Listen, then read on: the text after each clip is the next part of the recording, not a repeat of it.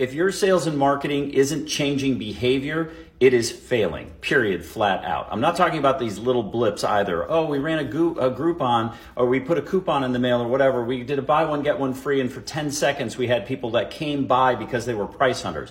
That's not what I'm talking about. I'm talking about messaging that is unique enough to break a habitual pattern of behavior that's already existing. If I'm a Starbucks person and I'm going to Starbucks all the time, it's it is highly unlikely that you are going to get me to move over to another brand. If I'm Dunkin' and I want to steal that person away, a buy one get one free, a talk about our coffee roasting process, any of that garbage that makes people feel really good internally isn't actually going to get somewhere. We're going to have to go inside their psyche and we're going to have to find out what their pain point is. We're going to have to find out what matters to them, what they value. We're going to have to figure out a way to talk about what we do through the eyes or lens of what matters most to them.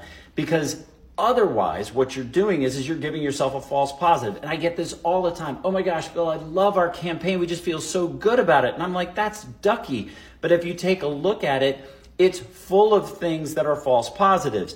It's nothing that the leadership team can object to. Everybody goes, yeah, that's pretty much who we are and what we are. It doesn't make a bold statement or claim against anything or for anything. Therefore, there's no enemy, so there can be no hero.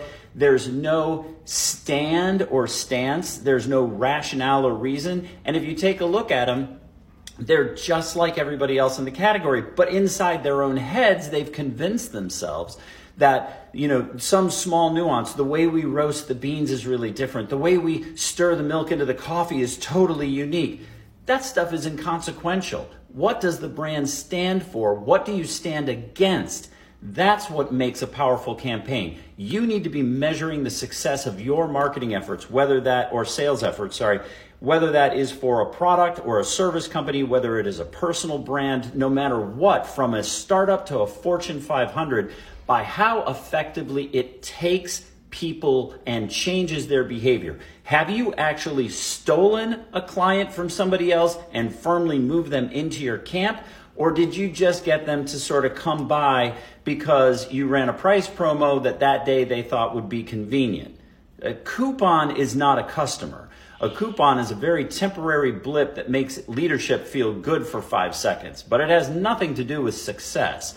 You need to make sure that what you're doing is shattering their behavior set by earning their attention and giving them a solid reason to consider something new.